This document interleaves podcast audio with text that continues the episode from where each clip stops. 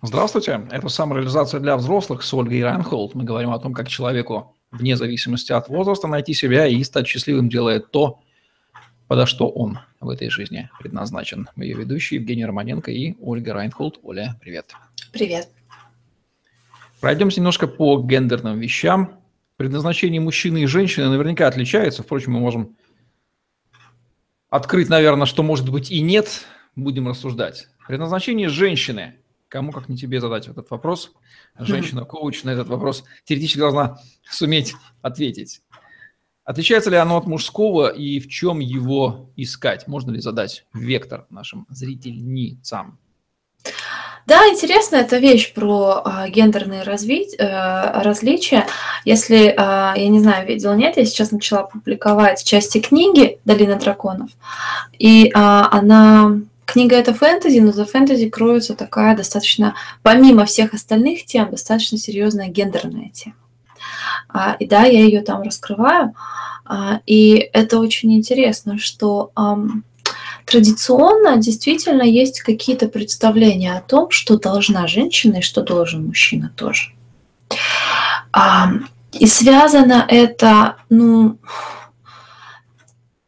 с тради... опять же, мы говорим про традиционное, мы проговорим про выживание. А традиции, а они же создаются из потребности выживания, они потом просто шлифуются и обретают какую-то просто какую-то форму традиции. Но если посмотреть в их суть, любая традиция формировалась для того, чтобы можно было выживать, для того, чтобы можно было, ну, лучше. Человечество всегда занималось да. Э, выживанием. Оно только в 20 веке там самолизация. Да, после, да. после Второй мировой войны это занялось. Да, да. А сколько сотен лет до этого мы занимались выживанием, а еще сколько сотен лет до этого мы как человек вообще эволюционировали в условиях исключительно выживания. А, это очень, очень мощная сила а, вот этой вот нашей части, которая биологическая, которая ближе к животным. А, и да, любая традиция, любой, любой устой, они основаны на том, что чтобы выживать. И когда ты основываешь традицию устоя на том, чтобы выживать, ты, естественно, принимаешь во внимание, а, опять же, естественные физиологические различия между мужчиной и женщиной. И а, и, разумеется, если женщина – это продолжитель рода, то ты ничего с этим не сделаешь. Твои традиции, устои, которые потом оборачиваются уже просто переходящие с поколения в поколение убеждения, скажем так, истину, они будут выстроены вокруг того, что э, как вынашивать детей, как рожать детей, что делать с детьми после и так далее. А, и все остальные физиологические особенности женщин, отличающие их от мужчин, там, я не знаю, менее, меньше физической силы в основном, а больше, скажем так, склонность умирать в родах, ежемесячные ежемесячный феномен женщин, который тоже во многом ограничивает, что и сколько она может делать, и так далее, и так далее, и так далее. Это все формирует вот под это все человек приспосабливается в своем выживании и формирует из этого традицию. И из этой традиции уже складывается устой, складываются убеждения, которые в свою очередь формируют то, что мы считаем предназначением женщины, что для женщины нормально и так далее как то физиологически для продолжения рода мужчине не нужно быть привязанным к женщине. Наоборот, физиологически для продолжения рода, а, чем больше, мужч... чем больше женщин мужчина оплодотворит, тем лучше. И он не нуждается в том, чтобы быть рядом с женщиной. Он может обеспечить свою безопасность и выживание. У женщины наоборот. А, физиологически, чтобы продлить род, женщина нуждается в защите какое-то время. Женщина нуждается в дополнительном, дополнительной еде, в дополнительной безопасности, которую сама себе во время там, беременности и после родов обеспечить не может. Поэтому складываются вот такие вот ценности, которые не ценности, которые мы не выбираем как свои ценности, которые основаны чисто на выживании и которые основаны на вот тех самых традициях, которые формировались столетиями, пока человек выживал. А, а если женщина не ищет свое предназначение в этой области, а ищет совсем в других и демонстративно отказывается от реализации э, женского предназначения, это отклонение или о чем это говорит? Ну, прежде всего, что мы видим как а, реализация женского предназначения? Если это быть матерью, да, там быть матерью, быть хранительницей очага, то есть, а, а, функция женщины как матери и как хранительницы очага – это не выбор женщины, это выбор природы. Это то, что с нами сделала природа, это то, что природа нам предложила, и мы уже как личности выбираем. А мы принимаем это, исследуем этому, и комбинируем это с какими-то своими потребностями.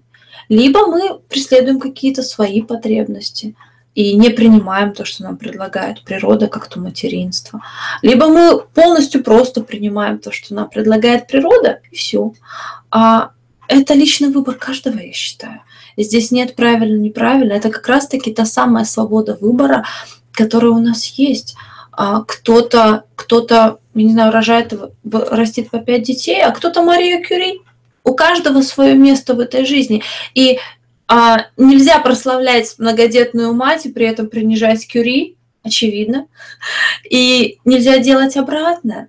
Это личный выбор каждого. И вклад каждого а, в развитие человечества очень ценен. Как в виде каких-то я не знаю, произведений творчества, науки и так далее, так в виде, так в виде бизнеса, так и в виде детей. Это а все очень может ценно. заключаться предназначение женщины, кроме семейно-детских дел, вот совсем не связанных, в науке, искусстве, в творчестве?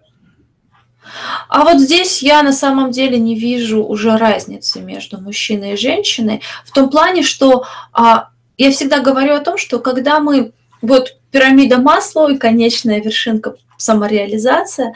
А все, что до этой вершинки, это обусловлено, обусловлено выживанием, а если оно обусловлено выживанием, оно обусловлено нами как физиологическим телом. И а, безопасность питания и все остальное, там, принятие обществом тоже это вопрос выживания. А, на этом всем мы ограничены своим физическим телом, и да, Наше гендерное – это то, что, ну, я не знаю, ограничивает. Это просто факт.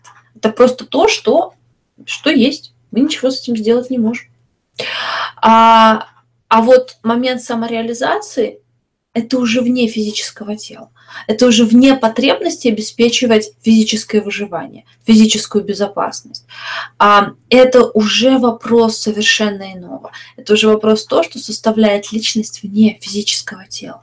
А то, что личность что личность это не есть физическое тело, это очевидно. Если посмотреть, а, мы были в храме Нового Вреднована, очень красивый храм, и там есть огромная картина, а, цикл, цикл жизни человека. А, от младенца, ну, младенец, подросток, взрослый человек и так далее. И, и суть этой картины в том, что мы идентифицируем себя со своим телом. Но посмотрите, как это тело меняется. Но все это время ты остаешься тобой. Значит, все-таки мы больше, чем просто тело. И вот это больше, чем просто тело, это тот уровень, на котором самореализация возможна. Все остальное – это обслуживание потребностей тела. Важно? Да. Не единственное, что человек может делать. А, поэтому, когда мы говорим о самореализации, наука, искусство, творчество и так далее. А, ну, бизнес тоже может быть искусством, тоже творчеством. А, мы здесь уже говорим вне человеческого тела, соответственно, вне гендера. Это очень важно различать. Вот такая вот расшифровка предназначения женщины с дихотомией тела и не тела, по-моему. Угу. Все весьма понятно. Тут, как, на самом деле троица получается. Это тело, сознание и душа. Отец, Сын, Святой Дух и так далее, и так далее, и так далее. Эго, суперэго и что там еще. Надеюсь, что наших зрительниц ясности добавится. После этого была программа «Самореализация для взрослых» с Ольгой Райнхолд. Лайк, комментарий, подписывайтесь на наш YouTube-канал, чтобы не пропустить новые интересные видео с вашими любимыми экспертами самореализации вам, дорогие взрослые дамы. Хочется добавить. Взрослые дамы, счастливо.